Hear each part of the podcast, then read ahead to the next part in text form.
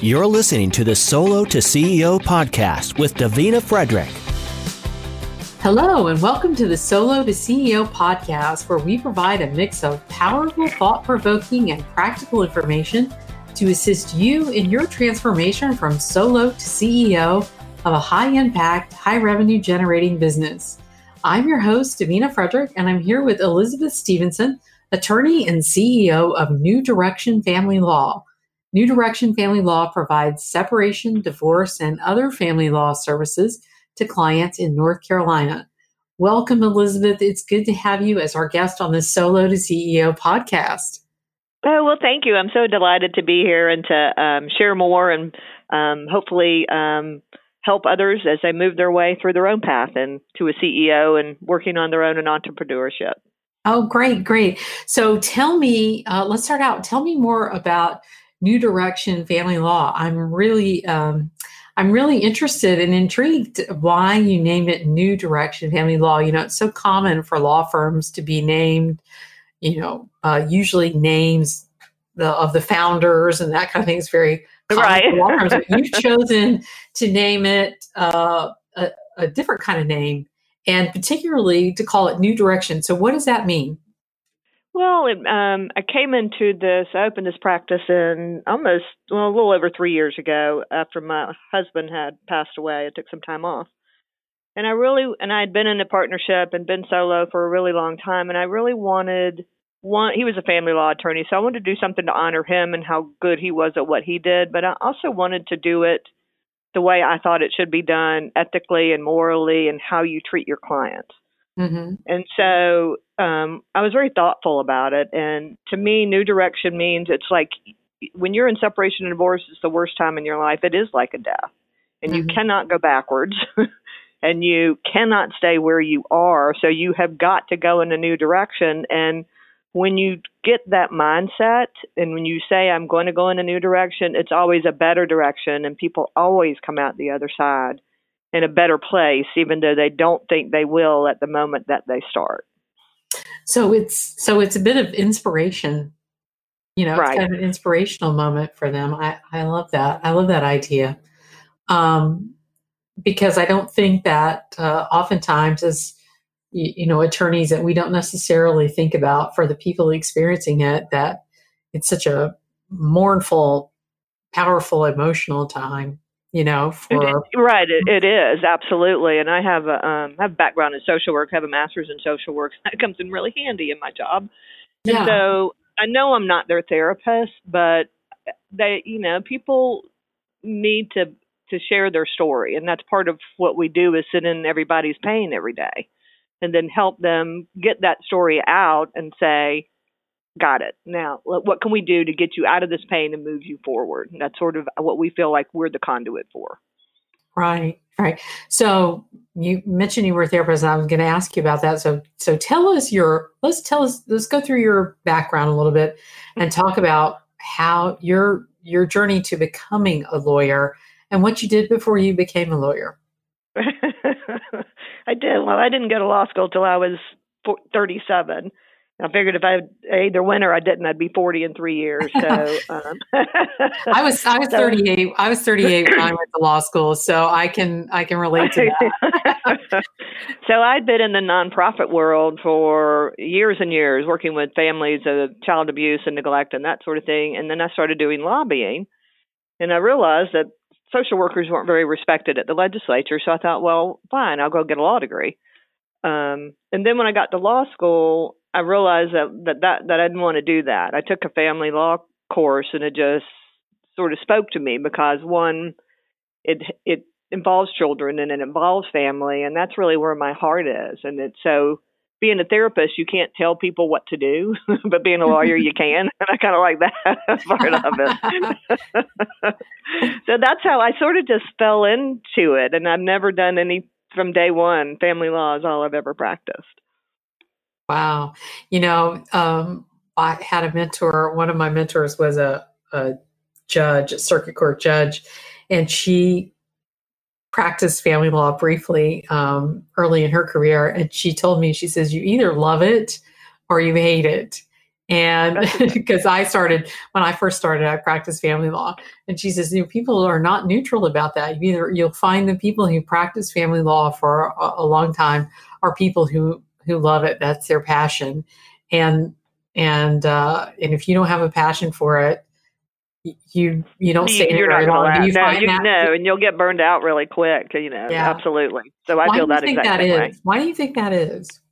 Because, and I don't mean this in a bad way, but clients sort of suck the life out of you sometimes because they're going through really, one, they can be unreasonable or they're emotional, which they should be. And so it's not like writing a contract. It's not like doing business or that sort of thing. It's very emotional, and you really have people's lives in your hands in a way. And that's really, it can be stressful.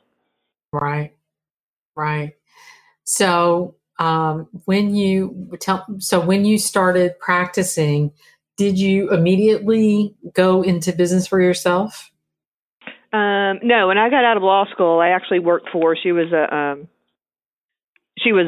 family law attorney and had been practicing for like 20 years, but she was like the only woman in her law school class, So she was a litigator, and she was aggressive, and she ran a great business, and she was a fabulous mentor for me. And so I just, again, I don't know how this happens, but I just sort of fell in with her and learned so much from her, and she just threw me out there. It's like sink or swim, and so I started litigating. I loved the courtroom, and just sort of went from there. Never left. So do you feel like you were a natural born litigator then? I mean, that's kind of interesting because you said you were a therapist, and you don't think of people who come from that. And I think I read that you did social work and stuff. So you don't think of people who come from that background as being litigators, right? But you think you have that? I do. And I think we were having this conversation with, I don't remember who, but like, I just think that all litigators are frustrated actors because that's what you do, and I'm very good at, I'm not so good at advocating for myself sometimes, but I'm really powerful and really good at advocating for others. And that's what litigation to me is all about, is getting the best result for your client with the facts that you have. Right. So that makes a lot of sense when you put it in the perspective of you're advocating for others, then that really fits into a lot of what you're talking about. So right. So from there, how long until you went into practice for yourself? I think I stayed with Jane maybe a year and a half, and then I adopted a newborn. So I remember taking my infant to work when he was like a week old, and I thought, well, I can't do this. This is not going to work. Oh. So I stopped and took a few months off, and then started working for a nonprofit again. And then an old client called me, and I got a client, and I got another client, and I got another client. And I thought, well, okay, I'll open my own practice. And I think I was just too stupid to be scared because I didn't know what I was doing. And it just sort of snowballed from there. I know, sometimes that's right. Ignorance is bliss. And so I was solo until, probably 15 years. I was solo practitioner. I mean, literally, it was just me and like a paralegal, and then a friend of mine who did family law. We thought, well, we'll just, why should we just join forces? So we did that, and then my husband got sick, and so I had to stay home for about a year and a half and take care of him. So I just sort of left the practice, and so started up again. And I think in June of 2016, and it was just me and a laptop. And today, 3 years later, there are 13 of us. We're a 7-figure law firm, and have a partner. And so somehow what we're doing speaks to people, I think, in the way we do it. And so it's really been a fantastic journey for these last 3 years to get this going. What was it like to start over again, having been a solo before, and then having that loss? And I'm sure that really changed you. You're old, it does. Because you're more mature, you're older, and then you've gone through and you've done it before, right. And then then you suffer this loss. And so you're a different person in a different place and you're starting over.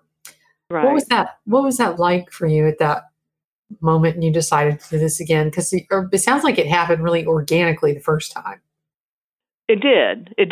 And then this time I knew, I was, how old was I? I was 56 and I wasn't, I didn't want to go work for anybody. And so I have a child I have to take care of, and I got bills to pay, and I had to do something. So I knew I was very good at what I did. And my mother is a serial entrepreneur. Uh-huh. So I grew up watching her and seeing her. And so she's been a great mentor for me over the years. And so, I knew how to do a business, and I was very passionate about coming back and what I wanted to do and how I wanted to do it. So it was different. And I will say this too, that I had the funds and the ability and the time to do it this go around. It wasn't just, oh, I'm going to have one client. I was able to spend money, have a budget, get a great website, hire a marketing director, things I couldn't do the first go around. Right. And so having those things in place let me be able to go out and market the firm and put a face on it and do it the way and hire people to do the work. And then I got to go out and do what I like to do and spread the good word and meet and greet and all those sorts of things. So it was really different this time around. Right. So talk to me about, one of the things I'm being an attorney, my background is in marketing and before I became an attorney. And so now I work with my clients as a business growth consultant for their practices. And one of the things that I teach them is that they, being a CEO of their business is a different function than being a lawyer. When you choose to create your own business, you have to put on that CEO hat and think in those terms. So now as your business owner of your business, give me an idea of how you spend your day. Are you working in your business the majority of the day? Are you working on your business? How do you divide up your time with that? Do you, have you hired an office administrator? Do you have do you divide the task with your partner?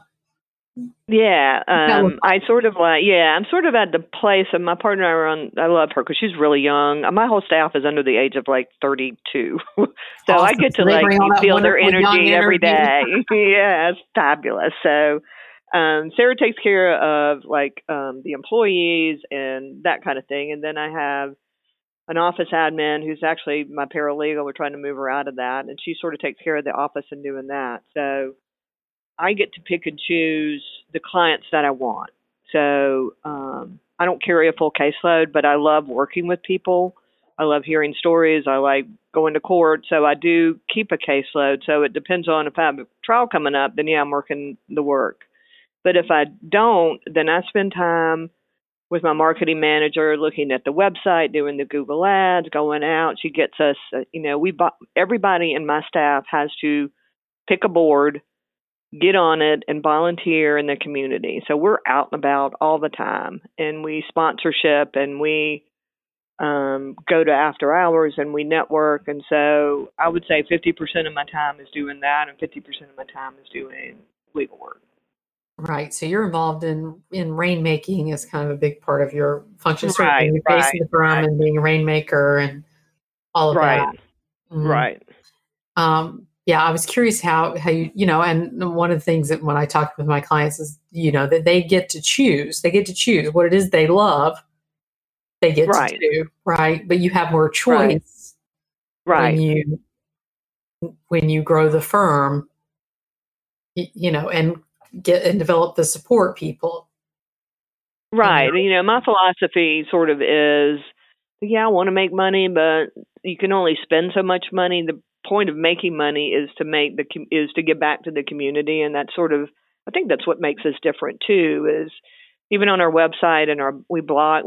Well, I don't. They blog, they tweet, they Instagram, all of that. But it's all about us being out and we're just not here to take your money. We really are invested here, And the more money you make, the more free time you have, and the more time you can give to boards and volunteer and do good work. So I try to instill that in my staff too, and everybody. That's sort of our culture here, I think, you know, a little bit. Yeah, I noticed that you were involved in a number of, quite a number of organizations in the community. Mm-hmm. Do you have sort of a theme around your volunteerism, the volunteer work? Is there a particular, you know, passion that you have that you? Yeah, there is. I mean, mine really revolves around children and families. I'm a long-time survivor of sexual abuse, and so I know that world and I know how that is. And so I work with one group helps. You know, they're victims of trafficking, and so I we carry a caseload of pro bono for those types of folks. And then I work with another organization, the Hope Center, that helps foster children aging out of foster care, and they've been involved in, you know, abuse and neglect and all of that. And then Safe Child provides education and support for families and survivors and victims and that sort of thing. And then all of us are involved. We love the ASPCA and, you know, animals and that kind of thing. So that's really what our focus is, I think. Right, right. You know, one of the things that when I'm talking with people about their business development, and I kind of help them, for my philosophy on it is, I mean, obviously you can get business wherever you like to hang out, you can meet people and that can lead to more business and that kind of thing. But, right. You know, one of the things that I suggest to people though, recommend to people though, is that if you do your business development work and you do your marketing work and you make the money, then you can have more time and have more money to devote to the organizations that you are passionate about. Mm-hmm. Absolutely. Time and money. And that can be something that you do and not make it and not have it be something that you're trying to get something out of for your business. Oh no, yeah. I mean, it does have that positive effect, but I think we genuinely do it for the right reason. And if you do it for the right reason, it's all going to come back. You know, karma is a beautiful thing. Right. So it's all going to come back around the other way. And I have I don't want to be doing this when I'm 75. I got a 10-year exit plan, you know, and I got to do something with myself once I leave. Now, well, although you know they say about old attorneys, we die at our death, right? I know. I am not going to let that happen. So let's talk about your marketing philosophy and strategy, your rainmaking strategy, philosophy. Because you've done this a couple times now, and I know at first you said it sort of happened organically, and you were fortunate to have that sort of word of mouth. Mm-hmm. You know, because you had been working with somebody else and then, you know, but what kinds of things did you do to get clients? Right. What strategies did you put? Yeah. You know, the first time around, I really didn't have to, I don't mean this in a snotty way. I didn't have to work. I wasn't the only person in the household. And so I think when you get that, you've got that hunger and you've got that drive because you know you're it. So you're a little more thoughtful about it. And so I have Jen Bordeaux, who is my marketing director. We work with a company that we were doing all of our own blogs. We were doing all of our own posting, and that was taking hours and hours. So we have someone who does that for us, and we post every day. We review the articles, we review the blogs and that sort of thing, but I don't have to spend my time writing articles anymore and writing blogs. So that frees me up, but it gets us out there. We have a Facebook page, we have Instagram, we're on, I don't know what the other ones are because that's beyond my pay grade.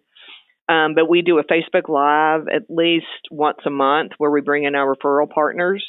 And then my partner does, we call it the Case Law Corner, where she'll do update on Facebook, and we have a YouTube channel where she'll do case law updates and that sort of thing.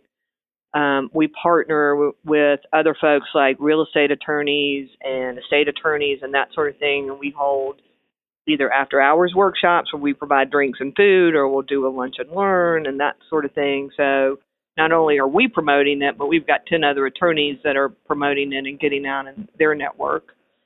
And have you found that to be effective? I do, because it's like tell a friend, tell a friend, tell a friend.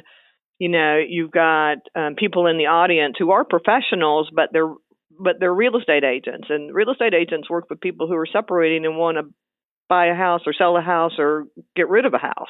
Mm-hmm. So I then put myself out there. Our philosophy is the more you get out, the more articles you write, the more blogs you do, then you're seen as the expert, and then you're top of mind, and people will call you or refer to you. I mean, that's our best new client base is referrals. I mean, we do Google ads. I don't do a lot. I do, I think, $1,000 a month, maybe.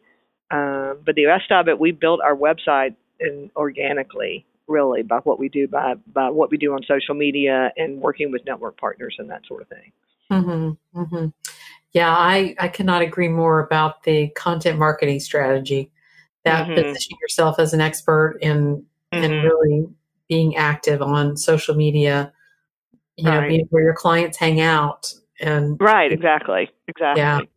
And it has really, what a wonderful tool that is for any sort of small professional business to be able to have, because, you know, you and I are old enough to remember when that. I was doing yellow page ads. Yeah, you had to pay for yellow page ads, or you had to get earned media. You know, you had to go to reporters and come up with some sort of story that they could and beg a reporter.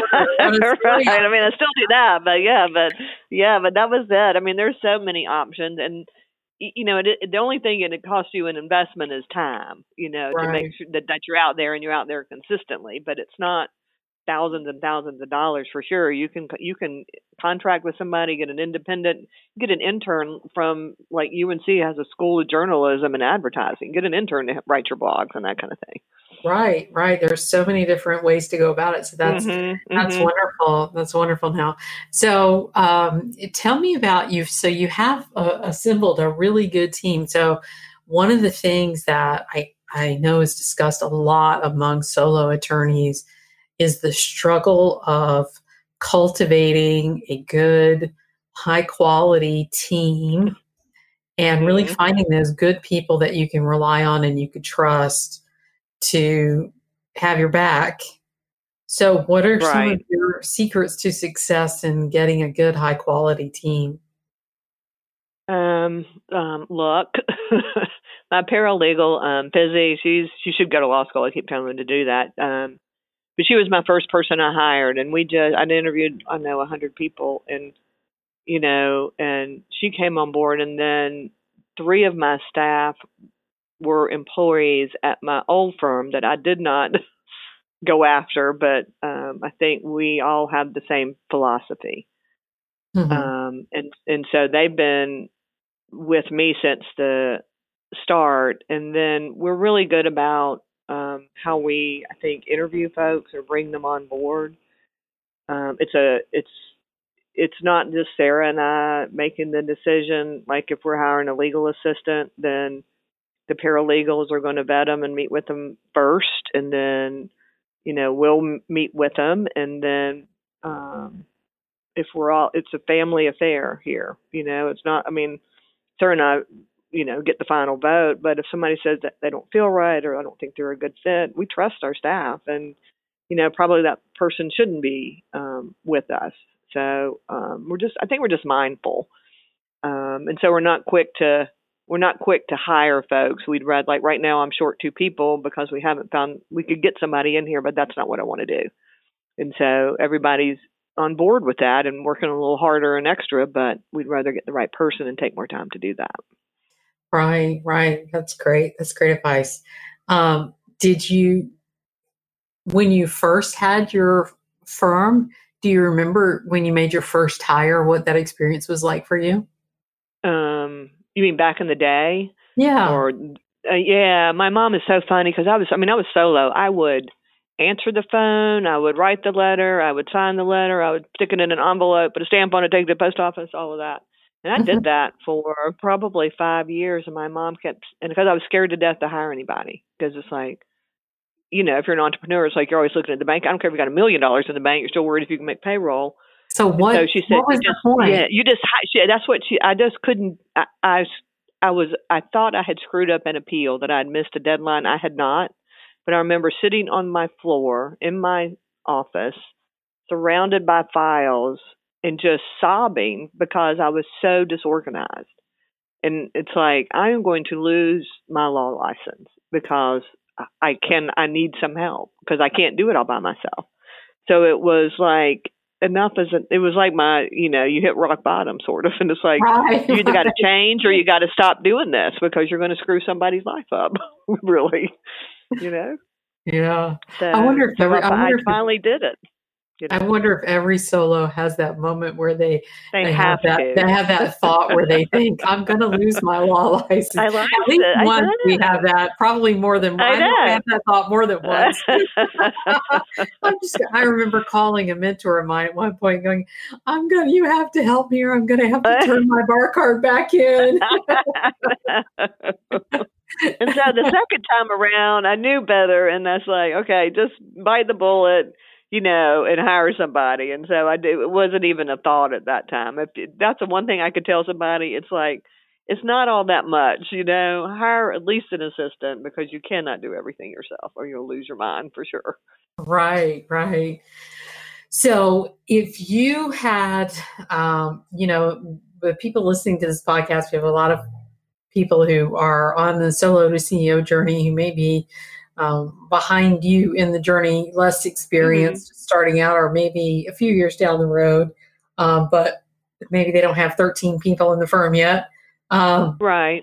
What kinds of little nuggets of wisdom would you have for them, maybe based on your experience that you've had so far? I think, you know, one of it is you got to love what you do. Which I do, but it's like Sarah and I just had this conversation. It's like, if you're a business owner, nobody's directly depositing a check in your account twice a month. Mm-hmm. And so you have to have, I wake up every day grateful and knowing that there's going to be ups and downs. And I used it, you know, years ago, if I was down, I'd lose a client. It's like, oh God, I'm going to close my practice. I'm not going to get any more clients. I'm off, you know, and you know what I mean? Yeah. So once my attitude changed and I became grateful and trusting in the process and trusting in myself and my staff, I turned everything around. And so it didn't happen overnight, but you got to be in it for the long haul, and you got to understand that it's hard work, but you know, you can work. Somebody told me this, and I know it's an old saying, you work like most people won't, so you can live like most people can't down the road. But then you're in charge of your own destiny, you know? And so if you fail, you don't have anybody to blame but yourself, kind of thing. So. Right. I love that. And I also understand that, like, when you make the decision in your mind, the thought doesn't cross your mind of, well, I can always go get a job, because there is no plan B, because this is your job. Right. This is right. It. Like, so you don't, when that thought stops happening, you know that you're in it. You're in it. That's for the long haul. That's right. What you do, you know, you're like, what, you know, what do you mean go get it? This is what I do. This is my job. Like every day is right. Just, you know, okay, what do I need to get done today to keep moving this, kicking this can down the road, keep moving this business down the road.